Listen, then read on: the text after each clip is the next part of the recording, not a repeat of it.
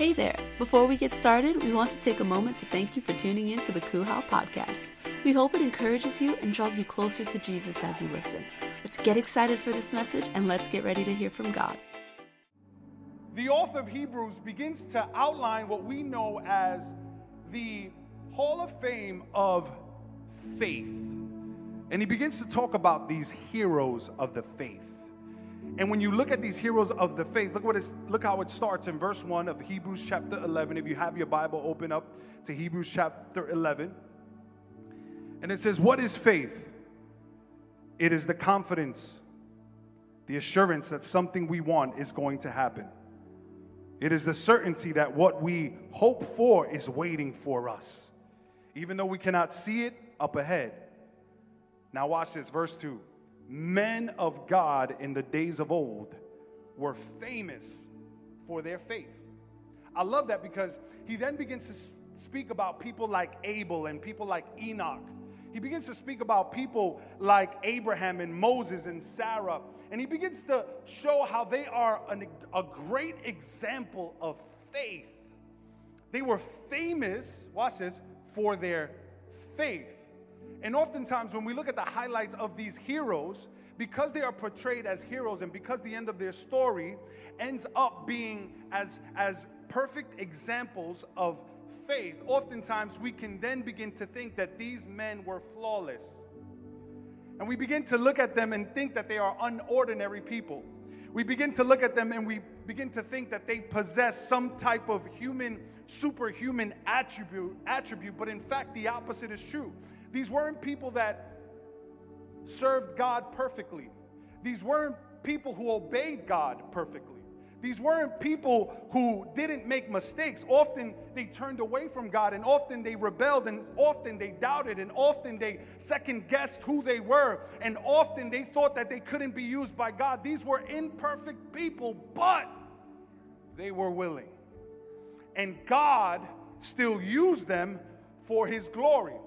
And then this is in verse 32. If you don't pay close attention, you'll miss it. Because in verse 32, after speaking about Abel and after speaking about Moses and Abraham, look what he says. Well, how much more do I need to say? It would take too long to recount the stories of faith, of the faith of Gideon. Did you catch that? Gideon is known as a hero of faith. And he says the stories of the faith of Gideon and Barak and Samson and Jephthah and David and Samuel and all the other prophets. These people all trusted God as a result, won battles, overthrew kingdoms, ruled their people well, and received what God had promised them. And as we talk about Gideon today, I want to give you just, I, really believe that God wants to deal with the Gideon in all of us that God wants to deal with the Gideon in you. And when you look at the life of Gideon, if if you look at the life of Gideon, it's found in Judges chapter 6. And at this point, let me give you just a quick background. Gideon is called by God, but he's in the context of an Israel, uh, the Israelites. They were under now the, the tyranny of the Midianites. And, and at this point, these Israelites, they are living in fear. And the Israelites, they are hiding in caves, they are hiding in valleys, they are hiding sometimes in mountains. And for seven years, the Midianites were harassing the people of Israel. They were terrorizing the people of Israel. Uh, if you read the chapter, it'll tell you that they were reduced down to poverty. And then God calls this man Gideon, and he uses Gideon, watch this, a person who is ordinary, a person who doesn't have this uh, extraordinary power, or in matter of fact, he is living in fear. He is hiding in a wine press. Come on. And God calls him and uses this same man to bring victory to the people of Israel from the tyranny of the Midianites. God used Gideon, who is by no way, shape, or form qualified in any way to bring victory to Israel. But God used a person, not who was perfect, not who didn't have any flaws, not who didn't have insecurities. He used a man who simply, with his doubt, with his second guessing, said, Okay, Lord, be it as you may. And he was used by God to bring glory to him. I wonder if there's anybody here who wants to be used by God in 2021. Come on. I don't know how long you've been serving the Lord, but is there anybody here that's saying, listen, listen, I'm tired of hiding. I'm tired of second guessing. It's time for me to be like, here I am, Lord. Use me as. Is there anybody here who wants to be used by God? Woo! Sorry, I get a little excited. Let's pray. Heavenly Father, do what you do best. In Jesus' name, we pray. Amen and amen. Give the Lord a shout of praise in this house. Um, uh, does anybody ever get frustrated here? And if and those that didn't respond, you're not the frustrators, you are the liars. There, listen, if there's anything that frustrates me, is things that don't make sense. Like, I'm one of those guys that, eh, you know, I'm, I'm the guy that I have to understand stuff. I, I, have to understand. I have to look at something, I have to analyze it, and it has to, guess what? Make sense to me. I'm gonna be honest. And I'm, this is why we suffered the first five years of my marriage with Lisa. She's not even the topic of my discussion today. I gave her the day off. But I just want to let it let it out here. Lisa is an anom- anomaly and she doesn't make sense to me because I'm the kind of guy that I need eight hours of sleep. And what frustrates is, me, is people that don't need a lot of sleep to function. I, I need eight hours of sleep. Lisa needs eight minutes of sleep, okay?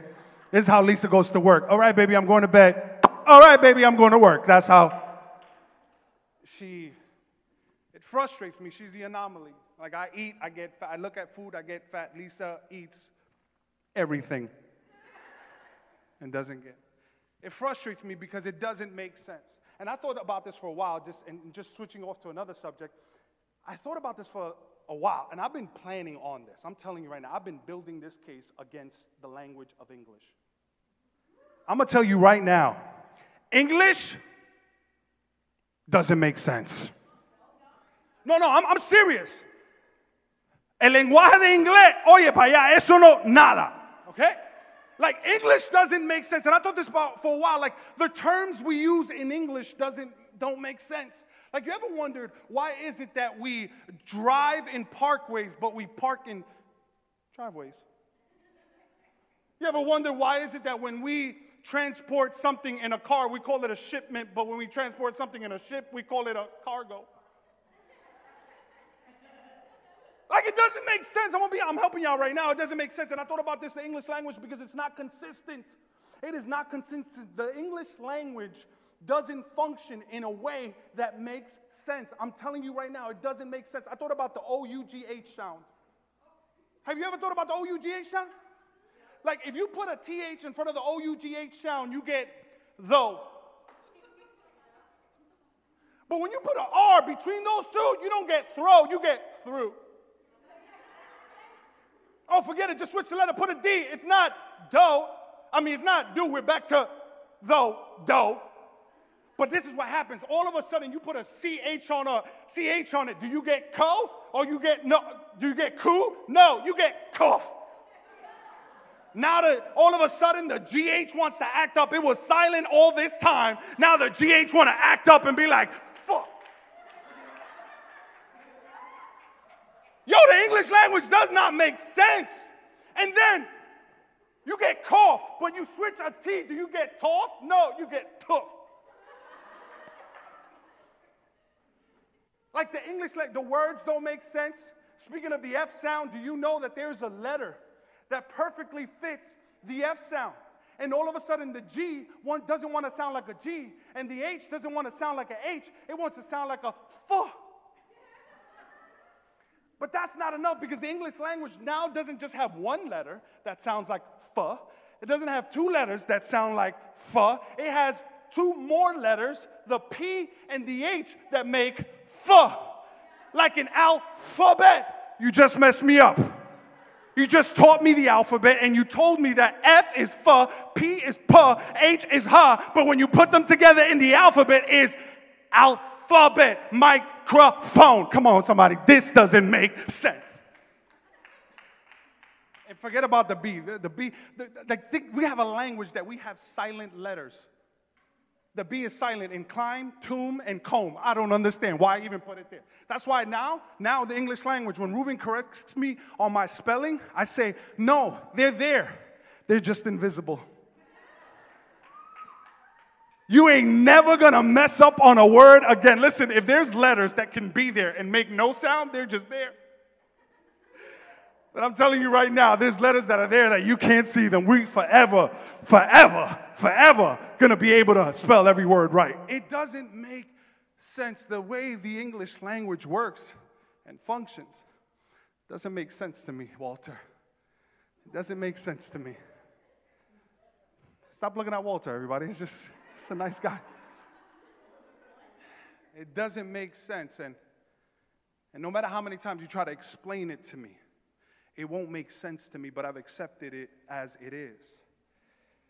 And that's kind of like where the place I'm at with God, that the way God functions, like the English language, doesn't make sense, but I have accepted that God is God. And even though He doesn't make sense, I've learned how to trust them. But let me tell you, it's frustrating the way God functions. It doesn't make sense. This is why it's no surprise to me. There's, there's uh, verses in the Bible that say things like, that, that, that our thoughts are not his thoughts, our ways are not his ways. As far as the heavens from the earth, so is our thoughts compared to his. God does not make sense primarily because God chooses to use people who are unqualified to do what he's called them to do, but he will continue to use them. He uses people who have failures, he uses people who have mistakes, he uses people who are unqualified qualified. He uses people who have a past. He uses people who are imperfect. And he says, listen, come and follow me and you're going to do the impossible with it. Listen, if you ever doubted your calling and if you ever thought that God couldn't use you, I want to let you, we serve a he doesn't make sense kind of God. And I know in the ordinary, it might feel like it doesn't make sense for you to be used to do. Listen, it doesn't make sense that God is using me right now to pastor this church. It doesn't make sense that God will use failures and mistakes to, to, to lead people to Jesus, but that's who God is. He's a God that doesn't make sense. And listen to me. You know why I know He can use you?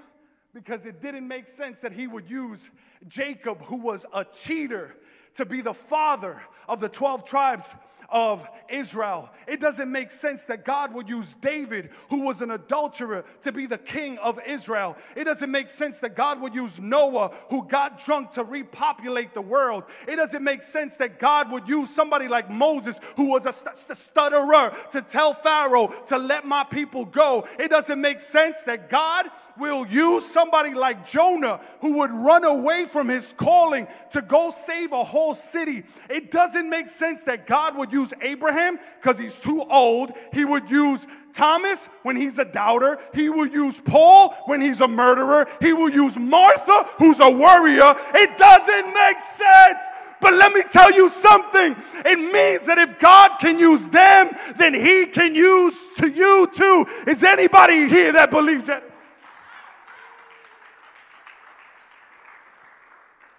It doesn't make sense that God would use the kind of people that He chooses to. It don't make sense that God would use Gideon.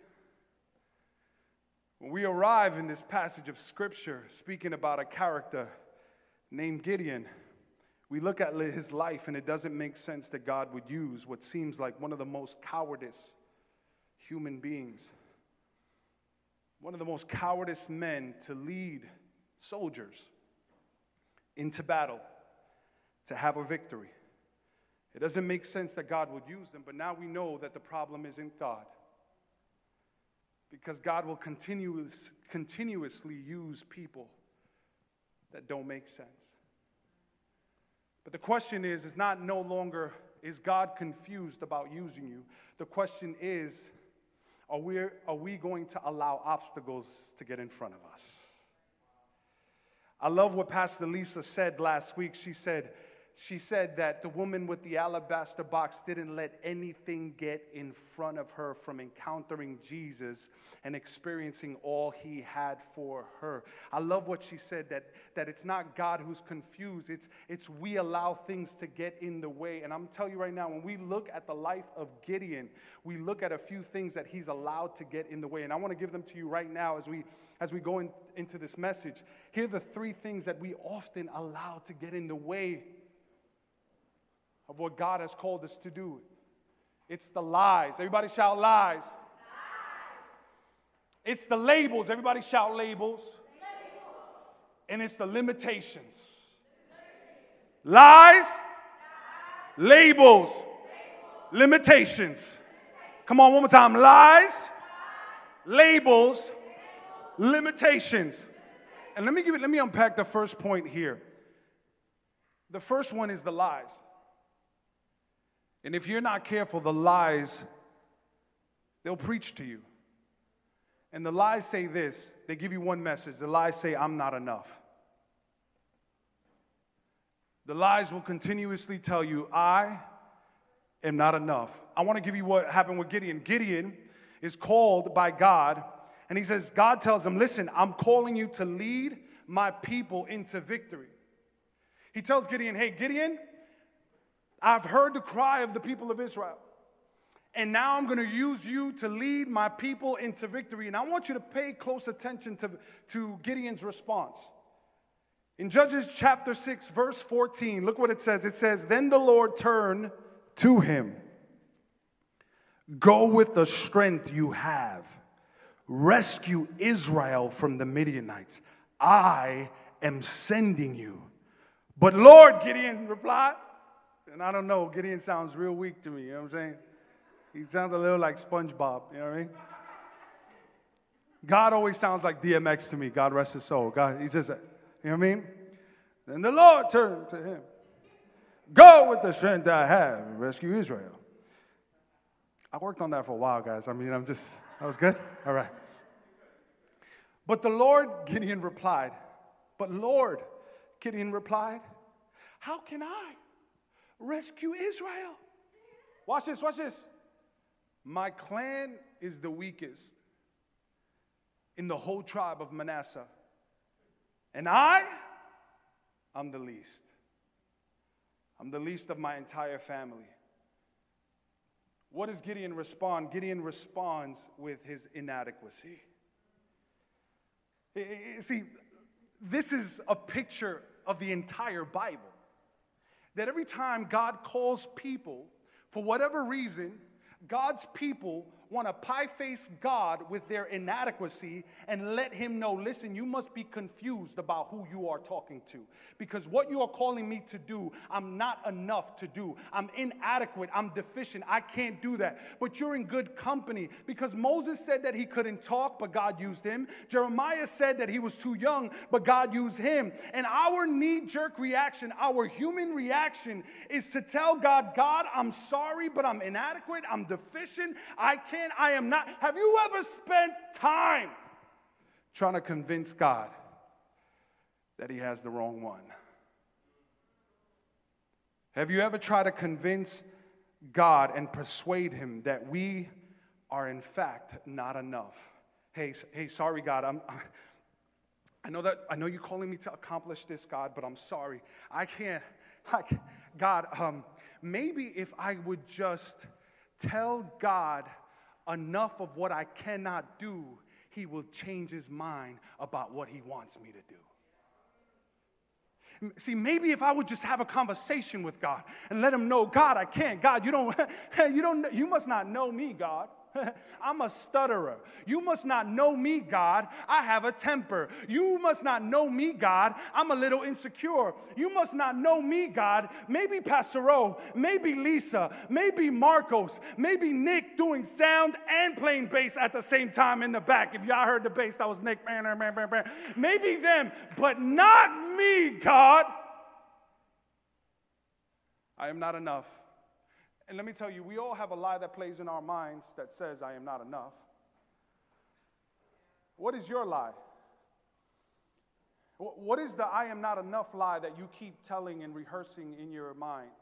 What is, what is your I am not enough that God has called you over and over and over again, and you just simply pie facing God? No, God, no, God, no, God, no, God. I am not enough. God, you got the wrong person. God, I am not smart enough. I am not disciplined enough. I'm not educated enough. Oh no, God, I'm not social enough. God, I'm not graced with, with eloquent speech enough. God, I'm not patient enough. I'm not kind enough. I'm not confident enough. I'm not brave enough. I'm not like Pastor O, good looking enough.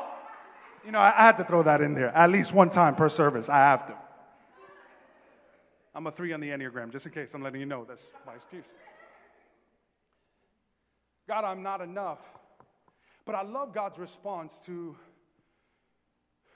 to his inadequacy, to the confession of his inadequacy.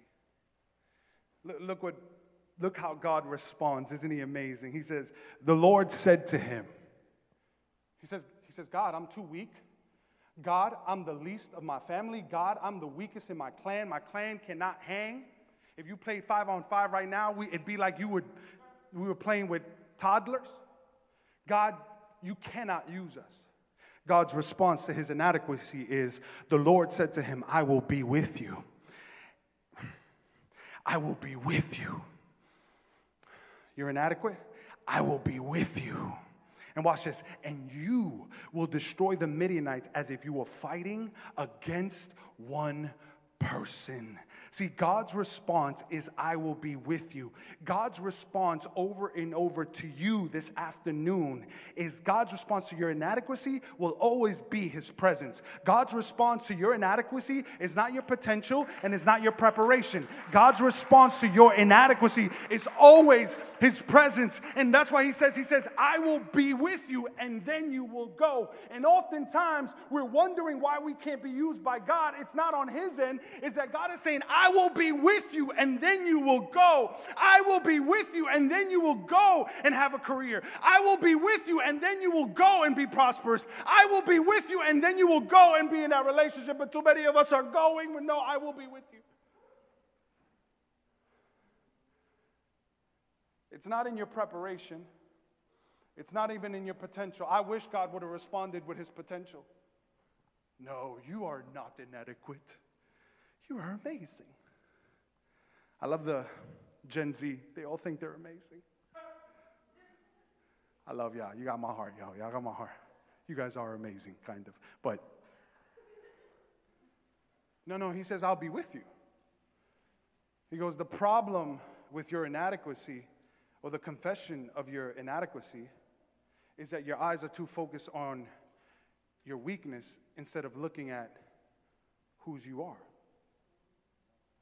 It's my presence. Can I tell you something about this church? This is not going to be a church that is always about preparation or potential. This is going to be the kind of church that is always about God's presence. Let me tell you, I'm not going to go anywhere forward. That's why I love when people look at this church sometimes and at the surface, it looks like it looks like this is the kind of church. Well, they, you know, they, they're like a hipster kind of church. They're, they're kind of shallow in the deep, and they're not in the deep waters, and, and they're just kind of shallow, and they're like, you know, really cool, and they got the little lights, and, and I'm like, nah, I'm about God's presence. Listen, listen to me. Listen, these are methods these are methods, these are potentials, these are preparation, but none of that makes or breaks this church. This community will never be about methods. We might use methods, we might adapt, we might adjust, we might evolve. But if there's one thing that'll always be the foundation of this church, it is that we are Christ uncensored. Christ will always be uncensored in this house. He will always do as he pleases in, in this house. Does anybody know what I'm talking about in this? It's about his presence. And this is what He tells, he tells Jacob in Genesis chapter 28, what's more, I am with you and I will protect you. He tells Moses in Exodus chapter 3, God answered and I will be with you. He tells Joshua in Joshua chapter 1, he says, for I will be with you as I, as I was with Moses and I will not fail you and I will not abandon you. He tells Jeremiah, and don't be afraid of the people for I will be with you. He tells the disciples who he walked with for three years, he says, and be sure of of this, I am with you until the end of the age. God answers your inadequacy with his presence. It's no longer about how inadequate you think you are. The only question that needs to be answered is Is God with you?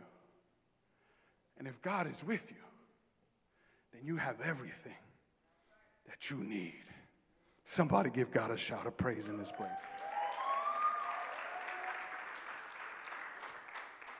I want to step out here for a moment for those that are watching online. I know I'm speaking to someone, whether you're watching this live or you're watching it on demand sometime during your week. There's somebody in a coffee shop right now listening to this. And the Holy Spirit wants to remind you today that He is with you.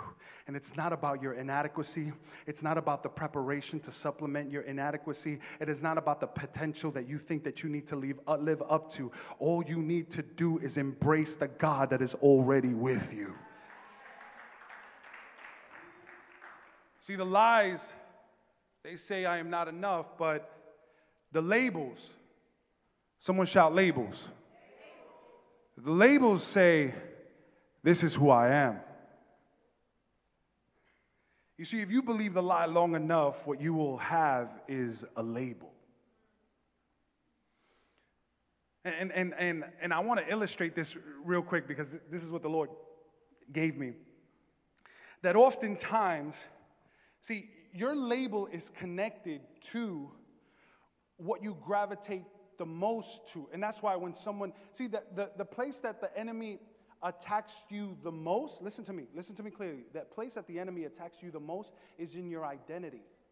If the enemy can, can, can cause you to think that you're something that you're not, then you will live and have a self fulfilling prophecy based upon who you think you are, but you were never intended to be. And so that's why the enemy is always trying to attack your identity. That's where he lives. He's trying to attack your identity. So what does he do? He creates scenarios in which you will be labeled and grasp onto something that you'll say, well, this is who I am.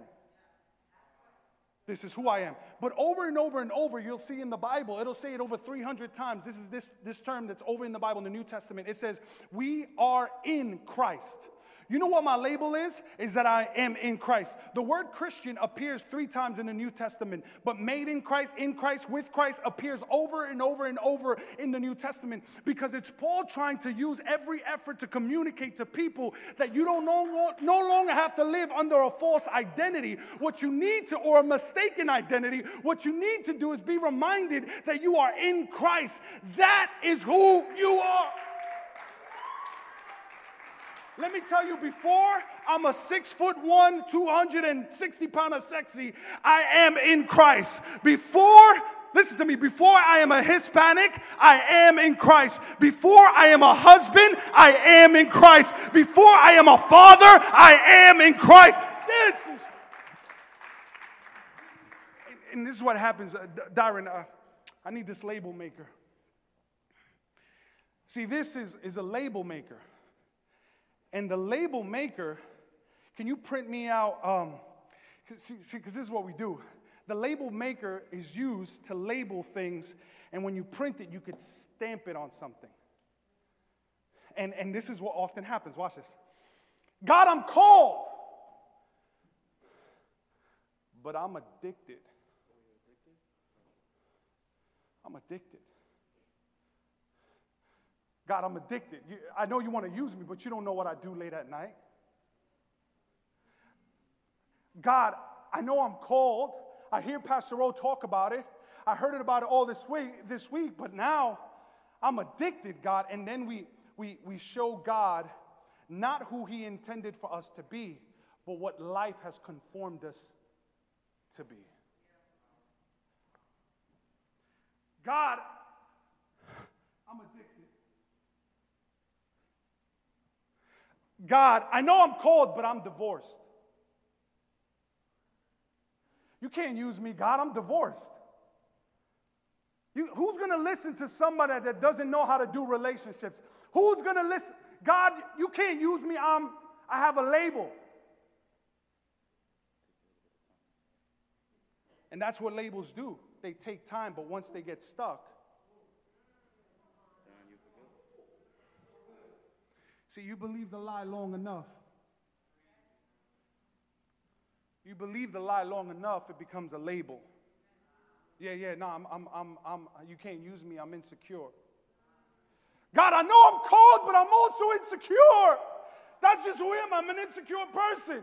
This is just how I've been. I've been like that since the last time something happened to me and something traumatic, an experience I had maybe in my childhood or maybe in a relationship, but this is who I am. I'm addicted. I'm insecure. I'm divorced. God, look, you can't use me. Or how about personality? God, how could you use me? I'm, I'm an introvert. I'm kind of shy. There's no way you're going to use me, God. And we begin to live our life behind the labels that life has placed on us.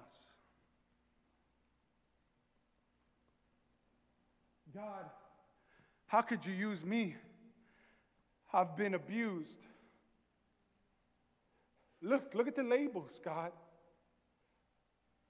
And we begin to live our life behind these labels. How can you use me when I'm too sensitive? How can you use me when I've gone through what I've gone through? And we begin to embrace the labels that life has placed on us. God, there is no way you can use someone There's no way that you can use someone who's addicted, who's divorced, who's an introvert, who's insecure, who's sensitive, who's bad tempered, who's abused. There's just no way. So we begin to allow life to place labels on us, and then we begin to live a destiny that was never meant to be for us. In Judges chapter 6, I love the way God responds to Gideon. I'll stay right here. One, one more.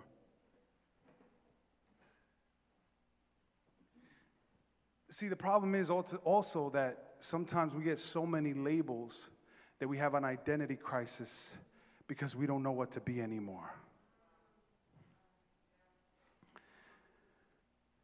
And God comes, watch this, look what, look what God does. He comes up to Gideon. Watch this, watch this.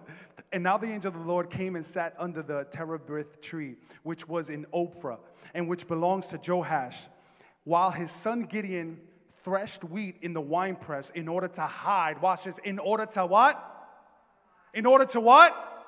In order to hide from the Midianites, and the angel of the Lord appeared to him and said, Lord is with you, you mighty man of valor. El tipo está allá escondido. The man is hiding. That was for Fran. The man is hiding. He's hiding. And God says, Hey, hey, mighty man of valor. Hey, you mighty man of valor. Wait, what do you mean, God? He's no, because God is never going to call you what life shaped you to be. He's always going to call you what He's intended you to be from the beginning. See, see, see here, here, here's what's happening. Here's what's happening. Watch this. Whoo! See, see, people come and go in your life and they don't know who you are, but you don't know who you are, so you don't know what to accept or not accept. Watch this. And so what happens is that we look at somebody enters your life, they don't know who you are. And so because they don't know who you are, man, this looks nice. I wonder what this is. This must be a chair. Can I get a chair? Can I get a label, please? Label maker? A chair.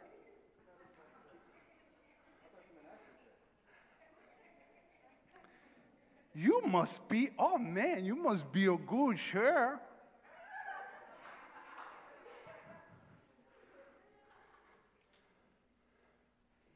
And this is what life does. You're a chair.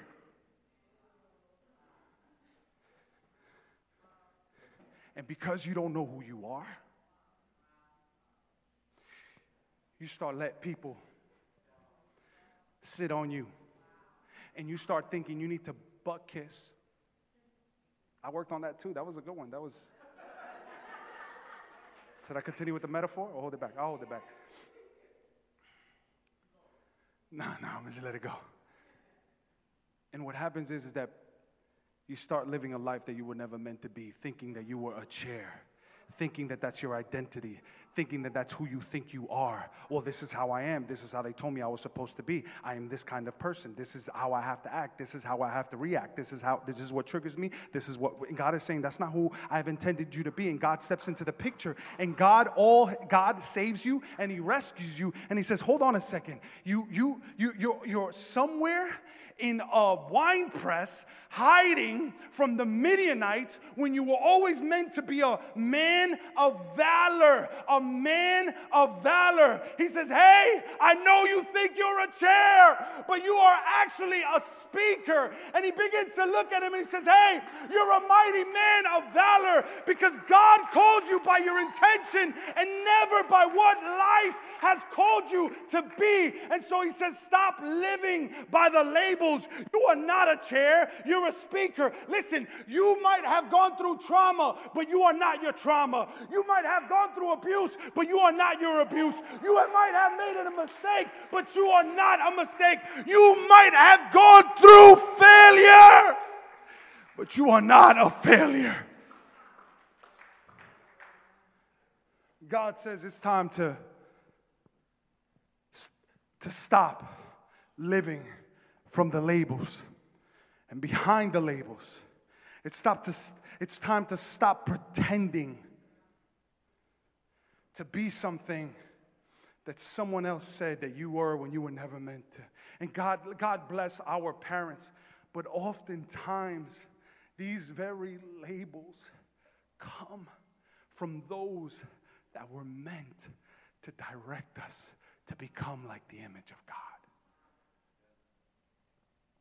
These labels that we embrace, they were meant they, they come from, I remember, I never forget, I never forget the day that my father, he looked at me through a window and he said, Tú eres un, estúpido.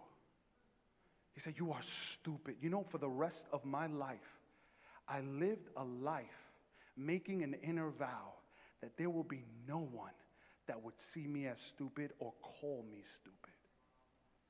And anytime, I like people would joke around, stop playing so stupid. I'd be like, excuse me? Hey, can you come over here? I want to talk to you. Hey, do me a favor, don't ever call me that again. Oh, I'm sorry, man, I'm sorry. Why? Because a label was placed on me and an inner vow was made. And oftentimes it could have a, a reaction that you make a vow against it, or you are a fulfill a self-fulfilling prophecy of it.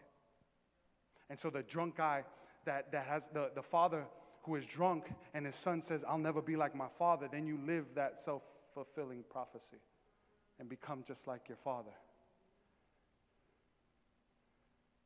I'm done with the labels. Can I tell you today, before you are anything, do you know why we have so much chaos in this country right now? It's because of what people identify with the most. You are not a Republican. I'm gonna say right now, listen, I don't care if you leave this church because of this, I stand convicted by the Holy Spirit of God that we will never be the kind of church that associates with certain political persuasions. Our kingdom is not of this world. Our kingdom remains in the heavenlies. And so, listen, you are not a Republican. You are not a Democrat. Those things might help explain some of your affiliations, but that is not who you are. You are in Christ. You are blessed. You are anointed. You are chosen. You are the head and not the tail. You are a child of God. Is anybody in this place that believes that with all their heart shouted. I am a child of God.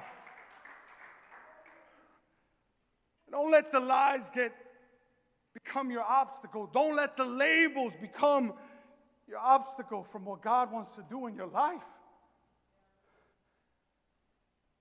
Today, God calls you a child of God. He calls you a mighty man or a woman of valor. He says, You are what I've intended you to be, not what life has told you to be. I always wondered, why, where did he get this from that I am the weakest in my family? I always wondered that, you know? Why would he say, God, I'm the weakest in my family? I wonder if someone told him that. Hey, you know you're the weakest. You know you're the runt of the litter. You know you're, you know, even this, even this, even this, like I'm, I'm, I'm, I'm naturally, I love humor. But even this, like just certain labels, just certain labels, like, oh, you know, he's the funny one.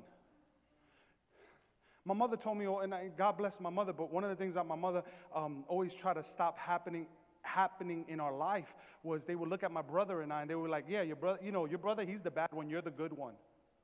Label. And you think that that's a good label that someone says, hey, you're the good one. No, then I had to feel like I had to live perfectly before people. And then I started doing things on the sneak tip. Why? Because I had a label that said I had to be the good one. Listen, it's okay to abandon the labels that life has placed you, whether good or bad. You have one label, and that's that you've been made in Christ Jesus. As the worship team comes up, I want to finish with the last point. Thank you so much, Dyron. The limitations. And the limitations say you don't possess the resources. Now, now this is an interesting one because, see, the lies, the lies, listen to me, the lies are just that they're lies. But the limitations, they're true. I want you to write, write that down. The lies are just that, they're lies. But the limitations oftentimes are true.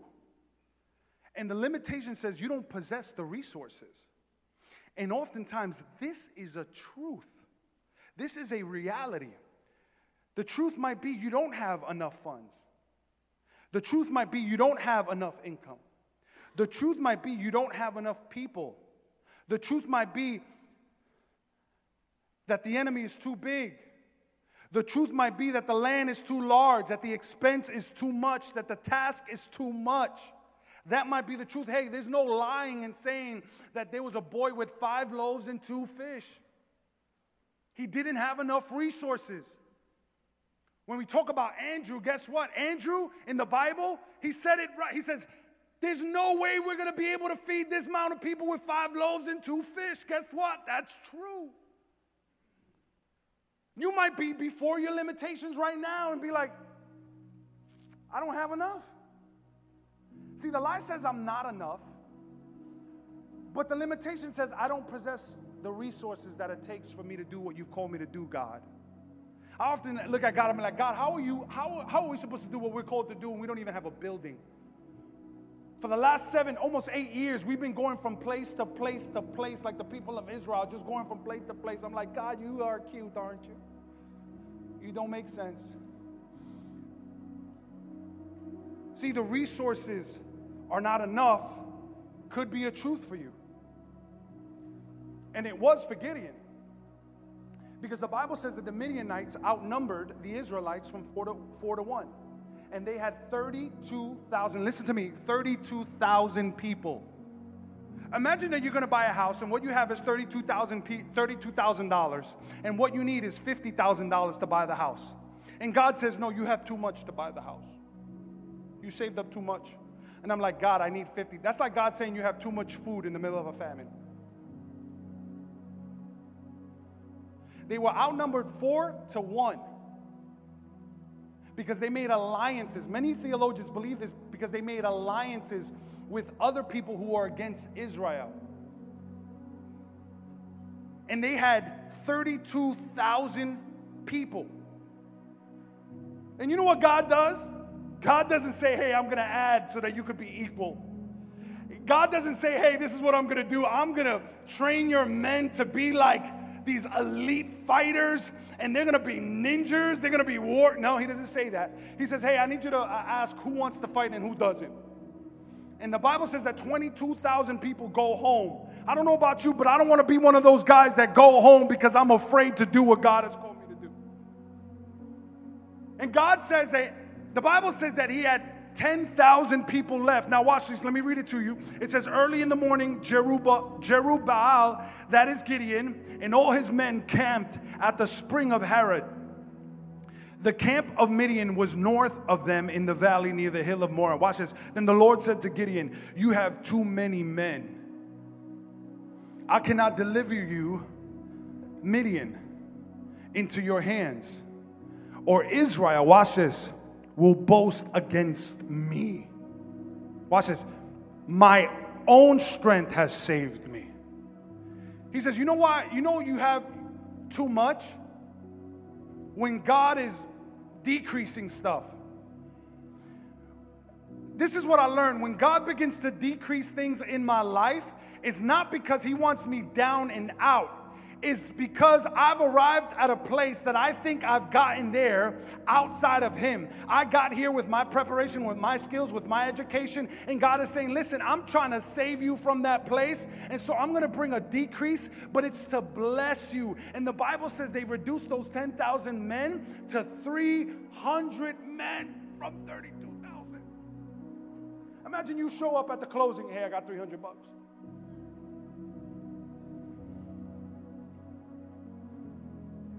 What is God doing? God is saying, hey, it was never it was never about your calling anyway. It was always about my plan. I know, I know, I know, I know, I know, I know you wanted to get the victory and be like, I know you wanted to get the victory and be like, you saw what we did, yo? By the way, I whiten my teeth, that's why I'm talking like this. He said, You saw what we did? You saw that? If I'm blinding you, I'm sorry. He says, No, no, no. The reason that the decrease was there is so that you can give me the most glory. This is why it's five loaves and two fish. This is why Samson defeated a thousand Philistines with the jawbone of a donkey. This is why God doesn't need a lot to do a lot because He wants you just to simply trust in Him. You don't need to have a lot, you simply need to have a good quality of faith in the Christ and in the God that we serve. So, what is your limitation here today? Because God says, hey, it's not about your limitation anymore. Because I can decrease even what you have and still get victory in your life. Oh, by the way, do you know why Gideon was called by God? Do you know why? Just read verse 1, 2, and 3. The Bible says that Israel began to repent and turn to God and ask them for a deliverer. Ask Him for a deliverer. It said they began to cry out, God, we're sorry. God, we repent. God, we need a deliverer. And the Bible says that the angel of the Lord appeared to Gideon. Can I tell you that your calling is an answered prayer to someone that's crying out to turn to God?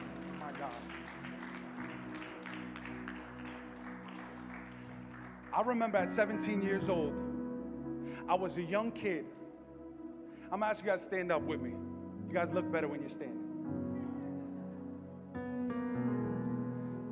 I was 17 years old when God called me. And I don't know, I just shared this story with my young kids this week. And this is what the Lord told me. He said, There are people that don't that won't hear my voice because it's not coming out of your mouth. That was it. 17 years old. That did it for me. That was my burning bush moment. And I'm not talking about that one. That was my burning bush moment. That was like, God, I see you clearly now. That was the moment that I knew that I had to follow God for the rest of my days. He said, There are people that won't hear my message because it's not coming out of your mouth. I want to tell you right now, you fulfilling your calling is an answered prayer to someone who needs Jesus. You walking in your purpose is an answered prayer to someone who needs God. You walking in your destiny is an answered prayer to someone that is in bondage and needs to be set free. You answering your calling is the answer to someone's prayer that needs healing in their heart right now. You answering your calling is the answer to someone's prayer that needs to be delivered right now. God is wondering in this place, is there anybody willing to say, God, I'm not perfect. God, I have failed. God, I have a history. God, people know me from here and there. God, my reputation sucks. But God, I am here before you. Use me. Listen, there's pastors in this place. There's ministers in this place. And God is saying, listen to me, stop letting the lies get in. Let 2021 be the year that you stop letting the lies get in the way, that you stop letting the limitations get in the way, that you stop letting the labels hold you down. Let 2021 be the day, be the year that you begin to walk like a man of valor, that you begin to strip off the labels and place the label of Jesus Christ on your life. That if God is with you, it doesn't matter what my inadequacy is, it doesn't matter what my background is. What matters is that God is with me. And if God is for me, then who can be against it? Somebody give God a shout of praise. Come on, worship Him in this house. Worship Him in this house. Begin to elevate your worship. Begin to sing to Him. Begin to glorify Him. I want you to ask yourself these questions. Is God asking me to do something that I don't feel qualified to do? Is God asking me to do something that I don't feel qualified to do? Number two, do I trust? Do I need to trust God to empower me? Ask Him that. And number three, can I make myself available to God despite my shortcomings and my weaknesses? I want to pray for you right now as we close out this message. If you're in this room, I want to pray for two kinds of people. If you're in this room, if you're watching it online, and you say, two kinds of people. Number one, you say, I don't know who Jesus is, and I would like to place my faith in him. You were talking about this made in Christ. I am in the image of God, and the only way you can do that is placing your faith in Jesus. That is who Gideon's hero was. We talk about Gideon and his imperfectness. But if there's one thing that Gideon knew was that the Messiah would be the perfect Savior for his sins. And so if you're in this place and you want to place your faith in Jesus, I want to pray for you. But if you're in this place also and you're saying, listen, I am, I am now willing to say, God, here I am, just as I am. I want you to lift up your hands at the at the count of three. One, two, three. Come on, hands going up. Hands going up, hands going up, hands going up. I see it, I see it, I see it, I see it, I see it. Put your hand right back down. I want to pray for you. If your prayer is to place faith in Jesus, just say this prayer after me. There's no prayer that saves you, none. But God says, the Bible says in Romans that if you believe in your heart and confess with your mouth that Jesus Christ is Lord, you will be saved. To the eunuch, Philip said, You must simply believe that Jesus is the Son of God, and you will be saved. And if that's you, just repeat this prayer with me. This prayer doesn't save you, but what God is doing in your heart does. Say, Dear Lord Jesus, I receive your love. Therefore, I give you my life. I believe that you are the Son of God, that you died for me and rose again on the third day. I receive your forgiveness of my sins, and from this day forth, I am a new creation. Let me pray for you. Heavenly Father, I pray for every single person in this room that said they want to walk in their purpose, walk in their destiny, and they're going to be used by you despite their failures, their mess ups, their hang ups, God, that you will use them, Lord God. I pray that 2021 be a kick-off year for them, Lord Jesus, where they begin to walk in your presence, not in their preparation, not in their potential, but in your presence, oh God. In your presence, happiness. In your presence, there's purpose. In your presence, there's resources. In your presence, there's anointing, oh God. Let them live their life in your presence. In Jesus' name we pray. Amen and amen. Let's give God a shout of praise. Once again, we want to thank you for tuning in. Subscribe now and stay connected to all of our latest messages. And if this message really blessed you, pass along the blessing by sharing it with a friend. We pray that you will be given the opportunity to apply this message, and we hope that you enjoy the rest of your day. God bless.